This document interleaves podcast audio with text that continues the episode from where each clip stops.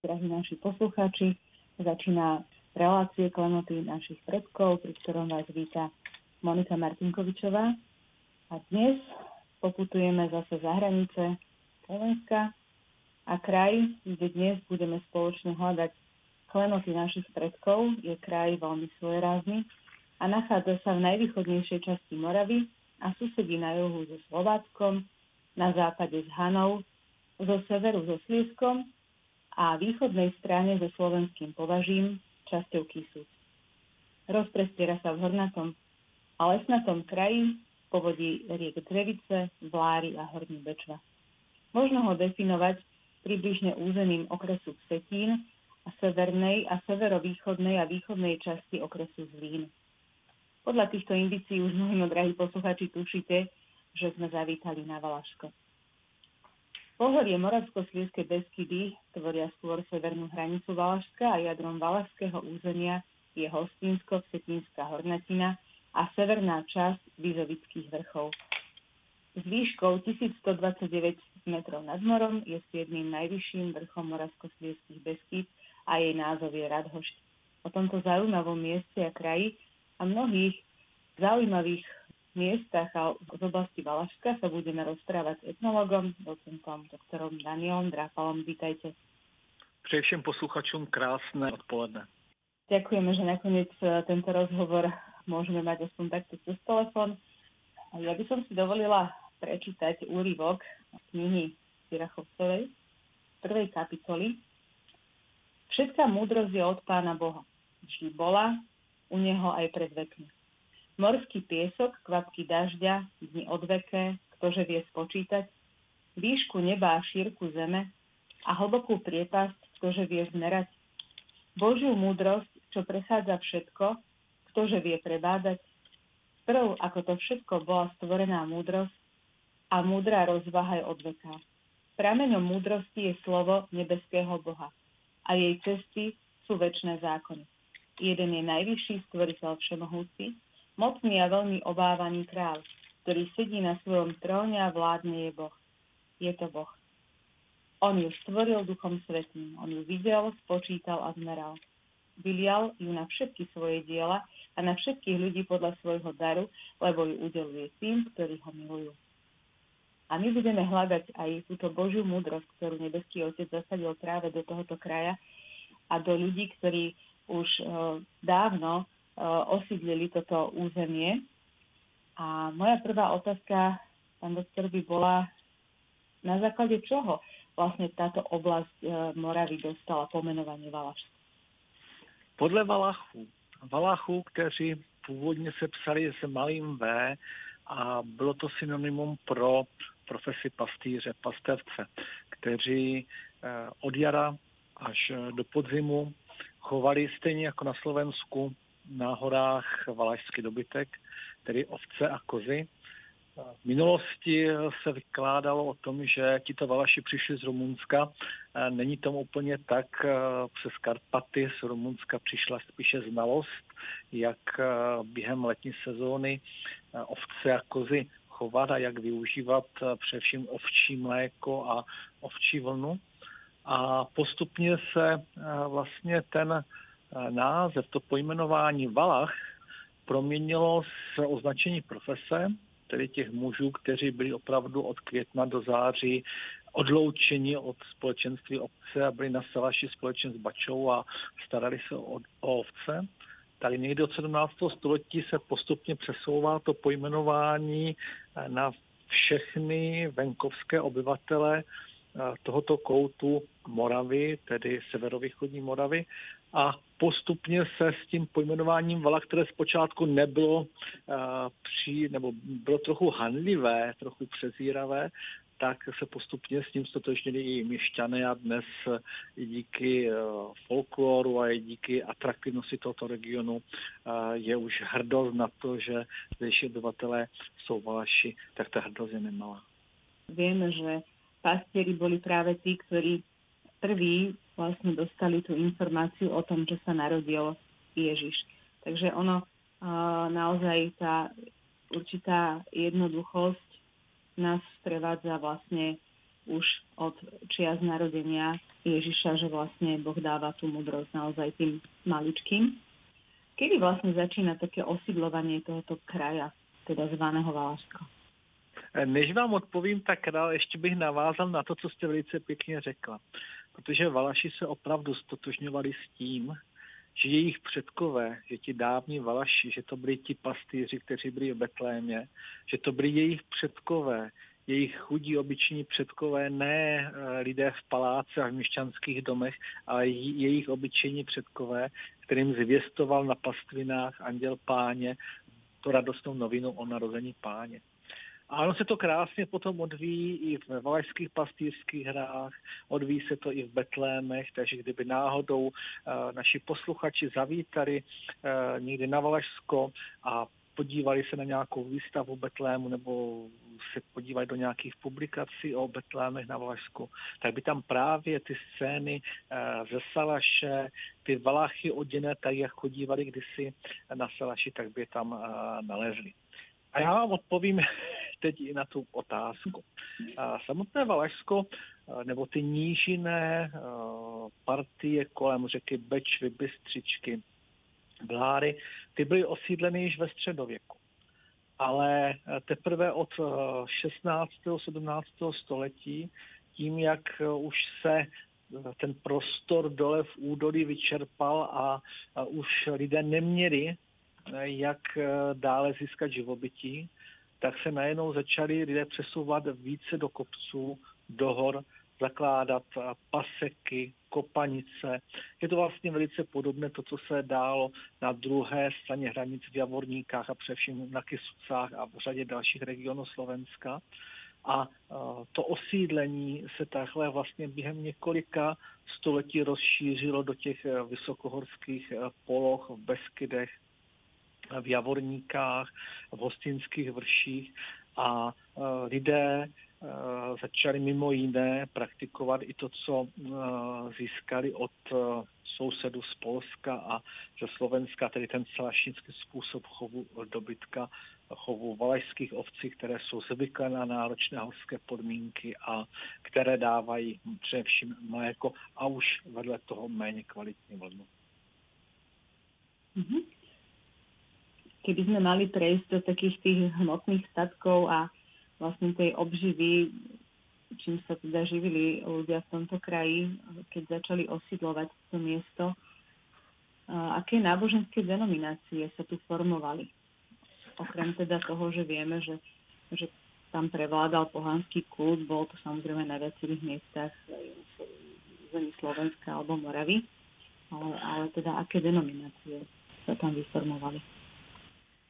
Tak ono v době, kdy přicházeli eh, osadníci už do těchto míst, tak eh, už jsme ve středověku, takže eh, bylo vlastně to obyvatelstvo ryze křesťanské, byť v období husických válek víme, že většina nebo vlastně celý tento region se vlastně přidal husitství a posléze vlastně na Valašsku byla velice silná evangelická tradice, která přetrvala až do 18.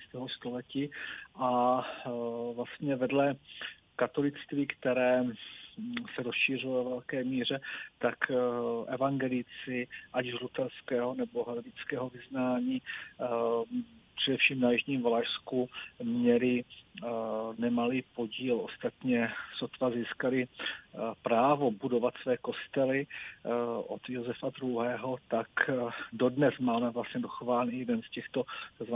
tolerančních kostelů, to je něco podobného, jako má tady na Slovensku artikulární kostely, tak po roku 1781 se mohly budovat toleranční kostely. Některé, nebo většina z nich už zanikla na tom Valesku, ale ten jeden z nejkrásnějších je naštěstí dochovaný, je dodnes přístupný a je to eh, kostel eh, v Hrubé, nyní eh, velké Bystřici Valešského mezříčí. Takže my tam vidíme eh, byť přes určité eh, třeba eh, napětí během 30 leté války a tu, ten nesoulad mezi různými křesťanskými denominacemi, tak od toho 19. století vidíme vlastně to, tu společnou téměř přátelskou koexistenci jak vlastně katolického obyvatelstva, tak i v některých těch obcích i početných evangelíků. Jako osobitou skupinou lidí boli portáši. A ja viem, keď som sa pripravila na tento rozhovor, že je to možno taká vaša, čo sa týka proces, procesne, taká srdcová záležitosť. Tak nám povedzte niečo o tom, kto to boli portáši a čo bola ich úloha vlastně. Pokud bychom putovali v minulosti eh, naším valašským krajem, tak eh, on pochopitelně byl na východě Moravy, byl při zemské hranici se Sleskem, byl při zemské hranici s Uhrami, eh, zvláště ta uherská moravsko-uherská hranice nebyla v 16., 17., 18. století nijak bezpečná na Moravu vlastně skrze toto území přicházely ať již eh, nájezdy turecké, tatarské, ale také i různé vlastně kriminální bandy, eh, zbojníci a podobně. To obyvatelstvo eh, pochopitelně, byť hory byly vždy úkrytem a určitým zázemím, pro ty, kteří z různých důvodů prchali před válkou, prchali i před různými tresty a dohledem, tak přece to obyvatelstvo chtělo žít a potřebovalo žít v klidu, protože potřebovalo zajistit hospodář, potřeba zajistit sobě celé své rodině dostatek hmotného zajištění, dostatek obživy. A ve chvíli, kdy mu přicházely z druhé strany zemské hranice kriminální bandy různých potulných zběhlých vojáků nebo i třeba v 17. století to tatarské vojsko, tak pochopitelně to vše nepřispívalo ke klidu. A tak eh, právě pro sklidnění situace a zajištění bezpečnosti obyvatelstva eh, vznikly eh, v půlce 17. století na Valašsku portáž. Ten termín byl mimo jiné převzat z maďarštiny, z slova portáž, hlídač nebo strážce bran, ale původně se těm lidem na Valašsku říkalo věrní Valaši. Tím se měli vlastně odlišit tito muži eh, od těch zbojnických a od těch revolujících Valachů, kteří třeba v období 30 eh, leté války dělali poměrně velkou neplechu. A portáši neboli věrní Valaši, ti velice se dobře uplatnili. Nebyli to žádní cizí vojáci, bylo to místní obyvatelstvo, muži, kteří byli důvěryhodní, museli být katolického vyznání, museli mít dobrozdání od svého fojta, od svrchnosti, od svého faráře a byli přijati do zemské služby, takže to byla vysoce prestižní profese, která také byla pěkně placená. A tito portáši měli povinností strážit hranice, hranice proti případnému vojenskému nebezpečí, proti zbojníkům, dohlíželi na to, aby byl klid na cestách, odváděli třeba delikventy k soudu a měli celou řadu dalších povinností. A když bylo na Moravě tě, byly těžké chvíle, tak víme, že portáši byli ti, kteří třeba bojovali v, ve vládském průsmyku v některých bojích, že když v půlce 18. století vpadli na Moravu Prusové, tak uh, portáši hrdině bojovali uh, v bitvách u Frýdku nebo u uh, Trovačova. A oni si vytvořili v tom regionu opravdu velice dobré jméno a byla to eh, nejen finančně dobře hodnocená práce, ale i prestižní, takže eh, setkáváme se s tím, že by tak říkajíc pořadníky na to, aby někdo mohl být eh, přijat za portáž, aby mohl vstoupit do zemské služby, protože to finanční ohodnocení i za cenu toho, že ti muži museli opravdu chodit uh, na pravidelné obchůzky v létě, v zimě, pěšky, našlapali během té své služby uh, desítky kilometrů, někteří byli zraněni nebo zabiti při těch potičkách, tak přesto vše se ti portáši stali opravdu velmi žádanou, žádanou profesí.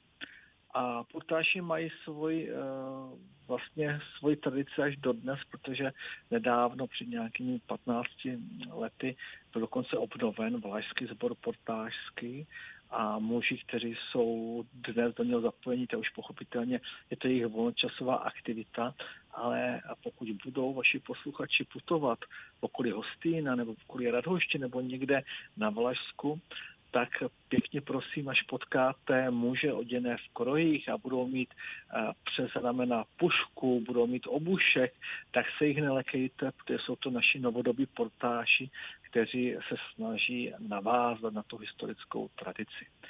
A když je uh, naši posluchači nenajdou živé portáše, tak můžou zajít na pustevny. My ostatně za chvíli ještě budeme mluvit i o radosti. A na pustevnách je zrekonstruovaná útulna Libušín, dílo velkého slovenského architekta Dušana Samuela Jurkoviče. A v této útulně je vyobrazen portáž Stavinoha, a slovenské posluchače určitě potěší, že vedle něho je tam jako další hrdinný syn hor vyobrazen i Jánošík a vedle Jánošíka také Ondráš a Juráš, takže je to takový moravsko-slovensko-sleský panteon lidových hrdinů. Doktor, ja sa chcem spýtať a posunieme sa teda hlavne k, tej, k tomu pohľadu a hore Radhošť. Krásne sme to premostili. Radhošť nesie veľa prívlastkov, možno adekvátne k tomu, ako bola postupne rozpoznávaná a získala si priazeň a obľubu u ľudí, či už v dávnej minulosti alebo v súčasnosti. A teda povedzme si viac o tomto uh, samotnom mieste a môžeme začať možno pri samotnom názve uh, hory Radhošť.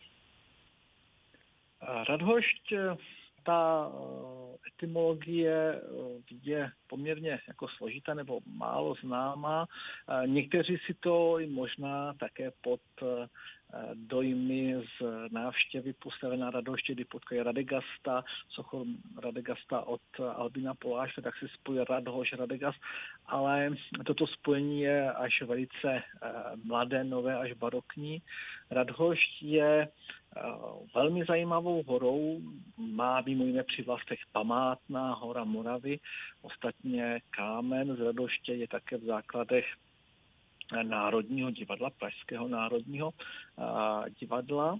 A ten Radhošť má své specifikum také díky tomu, že on je tak krásně vysunutý, takový výběžek těch hor, takové rameno těch hor nad už takové rovinatou krajinu, která směřuje k na Ostravsku, k Novému Jičínu, nebo do té mírně zvlněné krajiny od Rožnova přes Valašské mezřičí k hranici nebo Bystřici pod Hostýnem.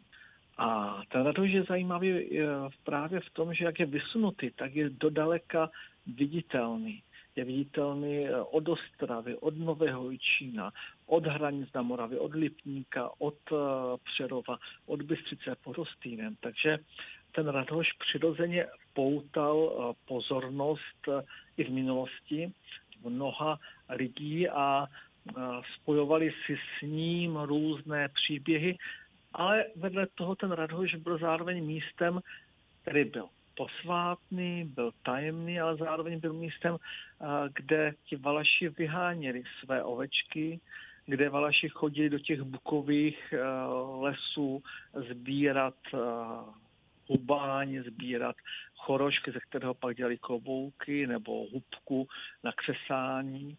A bylo to i místem, kde se pálilo dřevěné uhlí, takže ten Radhošť byl místem, který byl také prostorem, který dával obživu předkům nebo všem obyvatel Valašska v minulosti. A, ale ta optická dominance toho radoště byla vždy opravdu velmi výrazná a také proto v polovině nebo na počátku 18. století jezuičtí misionáři na tom holém temení Radhoště, protože dnes je zalesněný Radoš, ale v minulosti byl právě díky salašnictví odlesněn, tak právě tam na počátku 18. století už vstyčili kříž a ten kříž byl viditelný a byl patrný do daleka. Dnes na hore Radhošť nájdeme súsošie a Metoda. Prečo práve slovenskí vierozvestovia si dnes na Radhošti? No,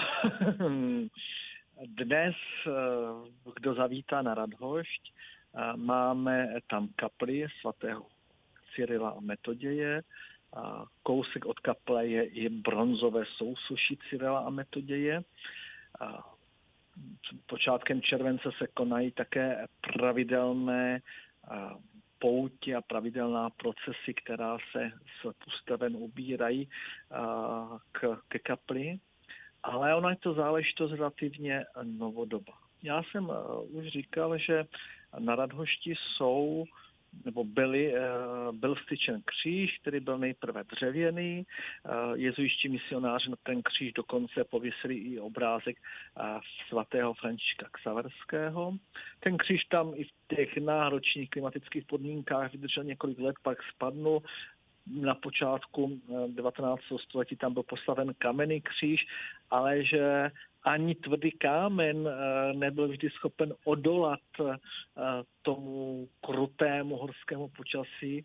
Svědčí o tom, že po několika letech byl zhozen porivy větru, ten kříž se rozlomil a dnes vlastně zůstala jenom eh, jeho menší část, protože musel být snížen, aby zase nehrozilo jeho zlomení. A již v 18. století na Radhošti byla vytvořena, vybudována kaple, ale ta ještě se svatým Cyrilem a Metodějem neměla nic společného. Byly tam obrazy ukřižování, byl tam obraz Jana, svatého Jana evangelisty a vedle toho i malý obraz Cyrila a Metoděje. A vlastně spojování Radhoště s Cyrilem a Metodějem to je záležitost baroka postupně začala být uh, právě, uh, začaly být postavy Cyrila s metodiem spojovány s Radhoštěm. Ale vlastně toho naplnění Radhošť a Cyril s metodiem a úcta k Cyrilu a metodii, k tomu došlo až v 19. století. Protože ještě do počátku 19. století poutě na Radhošť, pokud se konaly, protože tam byla malá, malá kaplička dřevěná lehká, tak se konaly počátkem srpna na svátek proměnění páně. A až teprve od 19. století, kdy se odkaz celá metodě spojoval s přinesením slovanského liturgického jazyka, kdy eh, byli vnímáni celé s metoděm jako eh, patroni eh, všeho slovanstva, tak ta popularita Cyrila Metoděje a Radhoště nena, opravdu šla velmi nahoru a vrcholilo to pak v druhé půlce 19. století, kdy se právě v cyrilometodějské dny konaly velké národní slavnosti na Radošti, které pak vyvrcholily také vybudováním kaple, která je tam dodnes, i když mnozí lidé si myslí, že ta kaple je dřevěná, ale ona je z půlky kamenná a je jen obložená dřevěným šintelem a přední zvonice je opravdu z, z gruntu dřevěná, ale zadní část je kamenná. A vlastně až ve 20. století to bylo tak, že frenčtácký rodák, sochař, Albín Polášek daroval hoře dvě sochy. Sochy, bohu, sochy věrozvěstu Cyrila s Metodiem a Boha Radegasta. A ty jsou tam dodnes a návštěvníci Radhoště postavené dodnes mohou mít při své cestě na vrchol Radhoště. Určite na Valašsku je veľmi veľa osobností. Vy ste už spomínali a niektoré mená, tak keby sme mohli v tomto pokračovať ďalej o zaujímavých osobnostiach Valašska. My jsme před eh, hudebním vstupem eh, zmínili Albina Poláška. S Horou Radošť můžeme spojovat celou řadu eh, osobností. Ostatní František Placky napsal Ódu na horu Radhošť, krásně nám popsal Salaše a prostředí Radhoště spisovatel Josef Heřovan a Gapit Galaš. Eh, mluvili jsme o tom, že eh, na Radhošti strávil svatojánskou noc i mm, pan prezident eh, Masaryk. Ale já bych se vrátil k Albínu Poláškovi, protože on byl mužem, který bytostně byl spjat s regionem, vyrůstal v kraji pod Radoštěm a zároveň ho ten osud zaval do ciziny, do Ameriky, na svůj kraj nezapomněl. A dokladem toho, že na svůj kraj nezapomněl, jsou právě i hmotné doklady v podobě velkých soch, které na Radhošti najdeme. Kdo už někdy na Radhošti byl, tak ví, že cestou z Pusteven se uh, může potkat uh, kousíček po východu z Pusteven se může potkat s velkou kamennou sochou Radegasta, boha Radegasta a když dospěje až na Radhoš, tak kousek od kaple je sousoší Cyrila z Metodě. Ty dvě sochy, no, sousoší dvou mužů a kamenná socha Boha Radegasta, jsou sice několik kilometrů od sebe vzdáleny, ale symbolicky spolu komunikují. Protože kamenná socha velice tak jako zuřivě vyhlížejícího boha Radegasta zosobňuje to pohanství. Zosob, I tím materiálem Albin Polášek zamýšlel ukázat surovost a zemitost toho pohanství a zároveň ušlechtilost křesťanské víry, kterou Slovanům přinesli Cyril s Metodiem, promítl do bronzu, do bronzu jako ušlechtilého kovu. Navíc Cyril s Metodiem pohlížejí vlastně na východ nebo na jihovýchod, tedy tam, odkud eh, vlastně přišli a zase je se tam promítá rovina uh, toho společného slovanského světa, tak jak v 19. století se ta myšlenka všeslovanské vzájemnosti formovala. Ale Nemusí to být jen Cyril Metoděj a Radegast. On původně Albin Polášek zamýšlel, že v Beskydech vytvoří jakýsi pomyslný panteony, panteon eh, slovanských eh, božstev.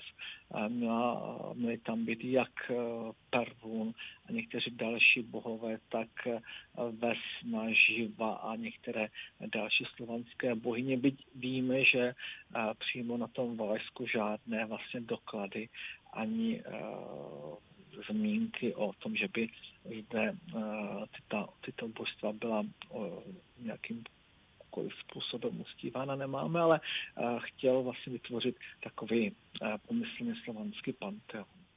A když už jsme u těch osobností, tak bych se vrátil ještě k na počátku zmíněnému Dušanu Samueli Jurkovičovi.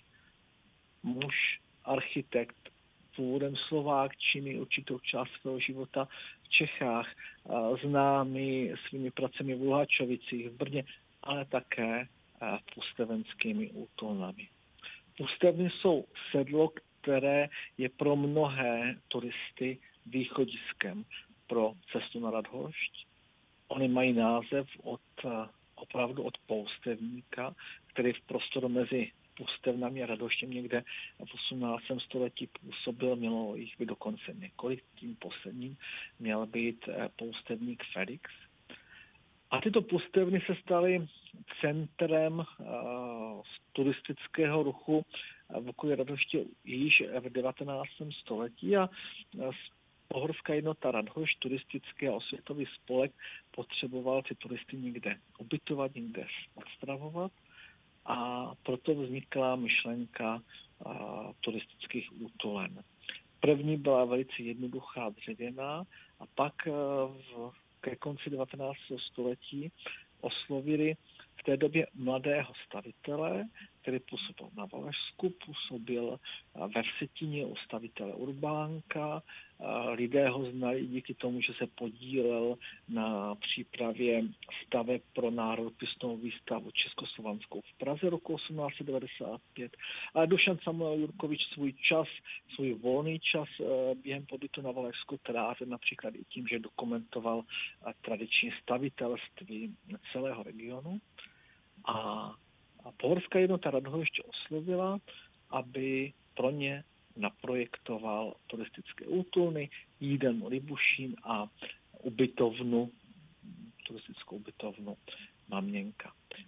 Ty stavby, byť Libušín před několika lety zachvátil požár, ale po náročné rekonstrukci opět se tyto stavby skví ve své kráse.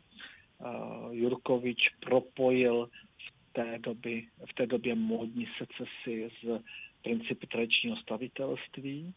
A dodnes jsou vlastně tyto jeho stavby perlami postaven.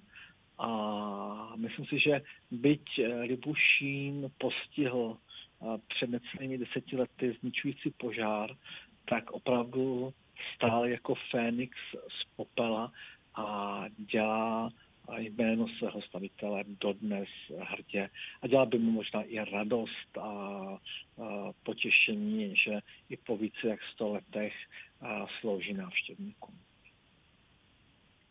Naozaj pustevní jsou krásným městem.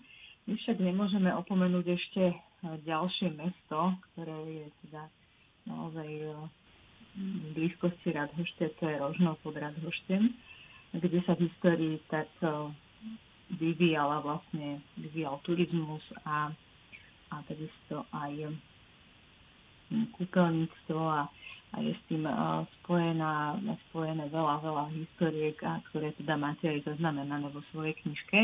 Tak keby sme mohli ešte pospomínať na, na tieto fakty. Rožnov má Radhoš také ve svém názvu od roku 1913 je Rožnovem pod Radhoštěm, takže ta spojitost je zde velmi úzká a není to jen tím názvem, protože řada z rožnovských obyvatel vyháněla své ovce právě do svahu Radhoště, kde bylo několik salaší a my tam své ovečky nacházeli v horách Radhoště a svoji obživu. A v 19. století se Rožnov ještě trochu jinak propojil s tím salašnictvím na Radhošti. Protože se v Rožnově v 19. století rozvinulo lázeňství. To se dnes již málo ví, že Rožnov byl lázeňským městem. Byl to Byly to lázně klimatické, které těžily z toho, že v Rožnově máme takzvaný halný vítr karpatský, který má výsledkem specifického provění vzduchu v té části hor. Zároveň se léčilo šinčicou. Takže každé ráno sotva se ovce podojily, Valaši eh, vyhnali ovečky pak na pastvu, Bača začal zpracovávat mléko a eh, vlastně druhotným produktem výroby síra byla žinčice, kterou pak on naléval do bedniny nádoba. Jeden z valchů každý den scházel z těch radhojských svahů do Rožnova do Lázeňského domu, nebo ještě předtím do takové velké kádi v Lázeňském parku tam se ta ženčice zahřívala a stejně jako dnes chodí lázeňští hosté eh, s porcelánovými koflíčky k plamenům, ať již v Luhačovicích, v Karlových Varech nebo i v řadě slovenských eh, lázeňských centrech, tak eh, chodívali v minulosti lázeňští hosté v Rožnově s dřevěnými čerpáčky a nabírali si tu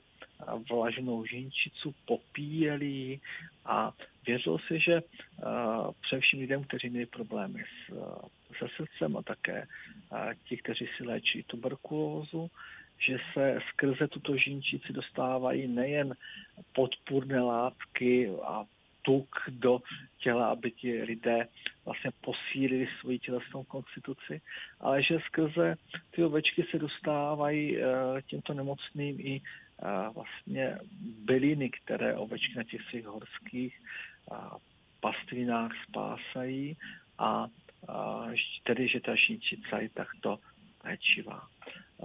Pozůstatky lázenství v Rožnově těch moc není. Třeba městský park, který byl v minulosti lázeňským parkem, na jeho okraji je i lázeňský dům, kde se právě podávala žínčice, kde byla čítárna a řada dalších řada uh, dalších třeba společenských akcí, ale uh, lázeňství bohužel v Rožnově skončilo v roce 1945, kdy bylo rozhodnuto o tom, že z města se stane průmyslové město a tehdy eh, bylo lázeňství direktivně ukončeno.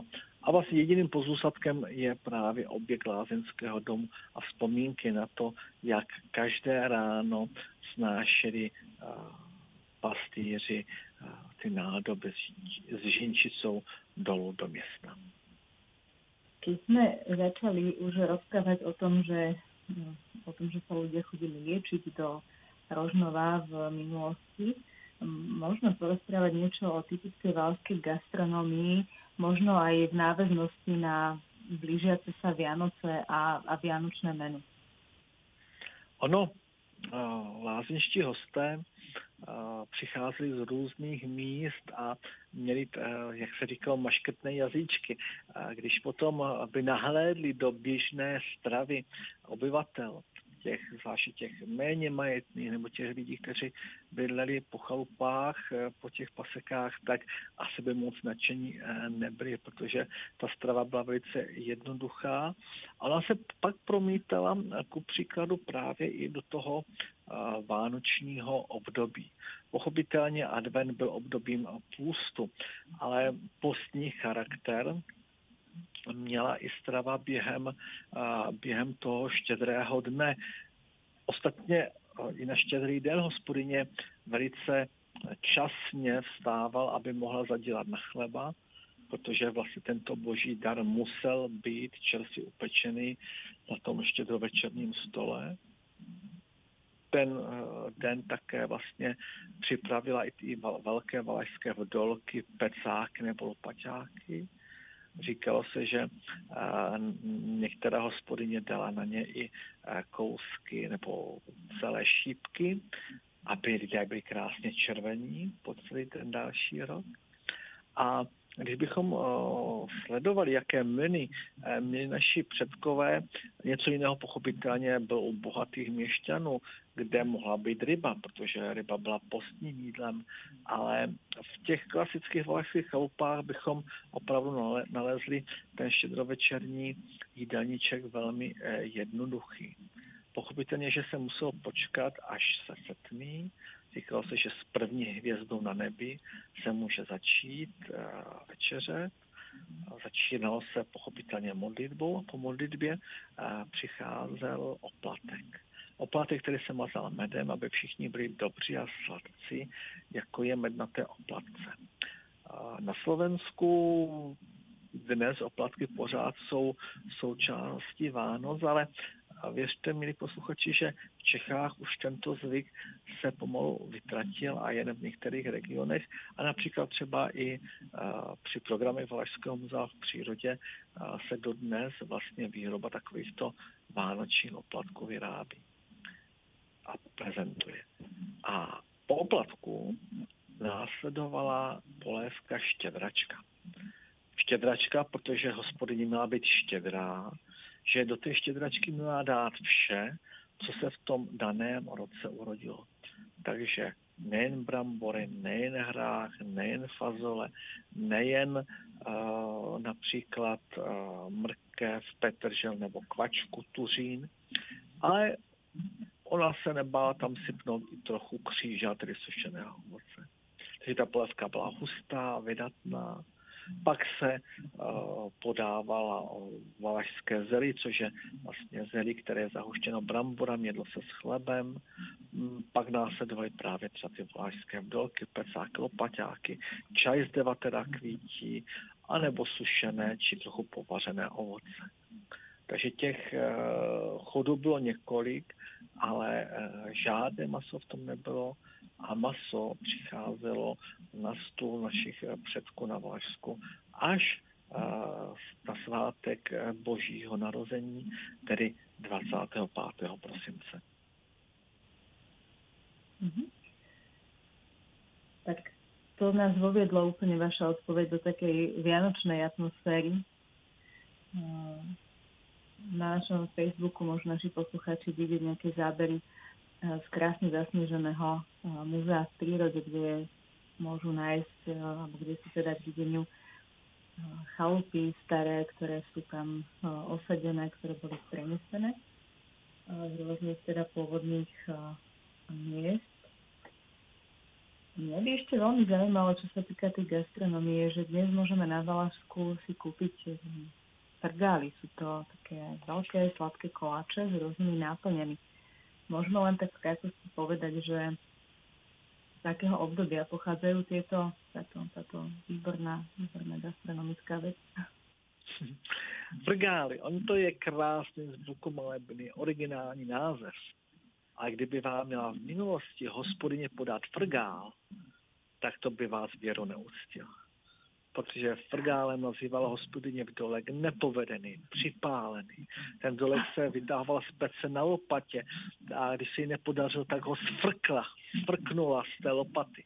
Ale ono je to opravdu velmi zvukomalebné a i komerčně atraktivní, takže dnes vám nabízejí všichni krgále, ale v minulosti uh, byste, by vám zakrojila uh, klínek uh, v dolku, v lopaťáku nebo pecáku, které měly různé náplně. Pochopitelně uh, mouky a vajíček vždy bylo velmi málo, takže ty vdolky musí být velmi tence vyválené. To těsto musí být velice tenunké a naopak ta náplň hrušek eh, nebo máku, toho bylo dostatek, se uledilo, tak eh, té náplně eh, bývalo, jak se říkalo, vlastně naprst tlušťa, takže ty vdolky bývaly právě sázeny do té chlebové pece podobnou lopatou, jakou se sázel i chleba.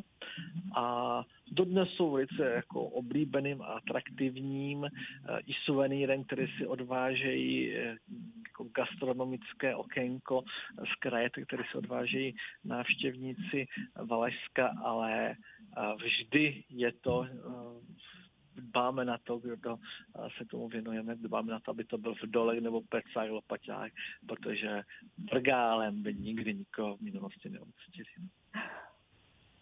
Tak ďakujeme za, za vysvetlenie a naozaj môžem potvrdiť, že je to jedna z vecí, ktorú si vždy, vždy z Valašska odvážam. Sme tesne pred Vianocami a ľudia si zvyknú tomto čase eh, želať eh, poženané Vianoce. Eh, prajeme si naozaj zdravie, prajeme si hojnosť Božích milostí. A verím, že aj našich poslucháčov by zaujímalo, ako sa vinšovalo na Valašsku. Buď v predvianočnom čase alebo v období Vianoc. Těch vinčů my máme doloženo několik, protože už když se vlastně přicházelo 25. prosince z kostela z raní tak hospodáři, takzvaní šťast, šťastkovali, vinčovali, uh, vinčovala čelet, vinčovala, vinčovali děti. Ale my máme krásné vinče uh, dochovány i z těch valašských pastýřských her, které od uh, svátku svatého Štěpána až do třech králů uh, se většinou v obsazení uh, tři pastuši a anděl vlastně obcházeli, obcházeli tito uh, aktéři po chalupách, odehrávali krátkou divadelní hru o tom, o těch pastýřích, jak je probouzí anděla, jak spěchají do Betléma. A právě odtud eh, máme eh, nejen velice krásné koledy, eh, koledy velkou glorii vzhůru pastuši, hore bratři postávajme, a podobně, ale máme tam uh, i řadu vinčů a tam je kouzelné, že v těch vinčech můžeme uh, poslouchat uh, to, že prosí, aby spasitel ochránil nejen jejich salaše, ale i jejich včeličky. Pamatují na to, aby měli i v příštím roce síra radosti a tak dále a tak dále. A já jsem pro náš pořad vybral jeden vinč, který eh, je také zpět s jednou pastýřskou hrou, kterou před eh, téměř nebo více jak sto lety zaznamenal rožnovský kronikář Josef Tvarůžek a vtělil vlastně ty své záznamy do sbírky kolet, kterou daroval své dceři Marošce.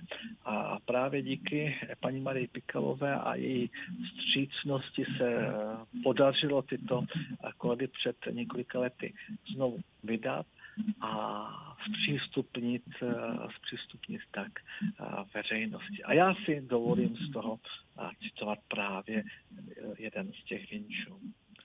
Vinčujem vám šťastné a veselé svátky, narození Krista Pána dočekati, ne na tento novonastávající rok, nýbrž i na mnohá prodloužená léta, abychom se s novorozeným Ježíškem a se svatým Štěpánem v slávě nebeské shledati mohli.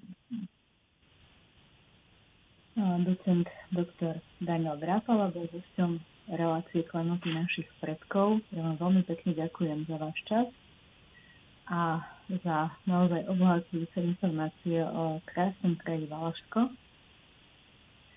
A takisto z Rádia Mária vám e, prajeme požehnané Vianočné sviatky, veľa naozaj Božích milostí do osobného života a do všetkej tej práce, ktorú robíte, aby naozaj e, to bolo na Božiu slávu. A veľká vďaka. Děkuji mnohokrát, zdravím všechny posluchače rádia a vinčuji také, stejně jako vinčovali pastuchové v minulosti, požehnané svátky a dobrou mysl a boží požehnání. Veľká vďaka s Pánom Bohom. Pánem Bohem.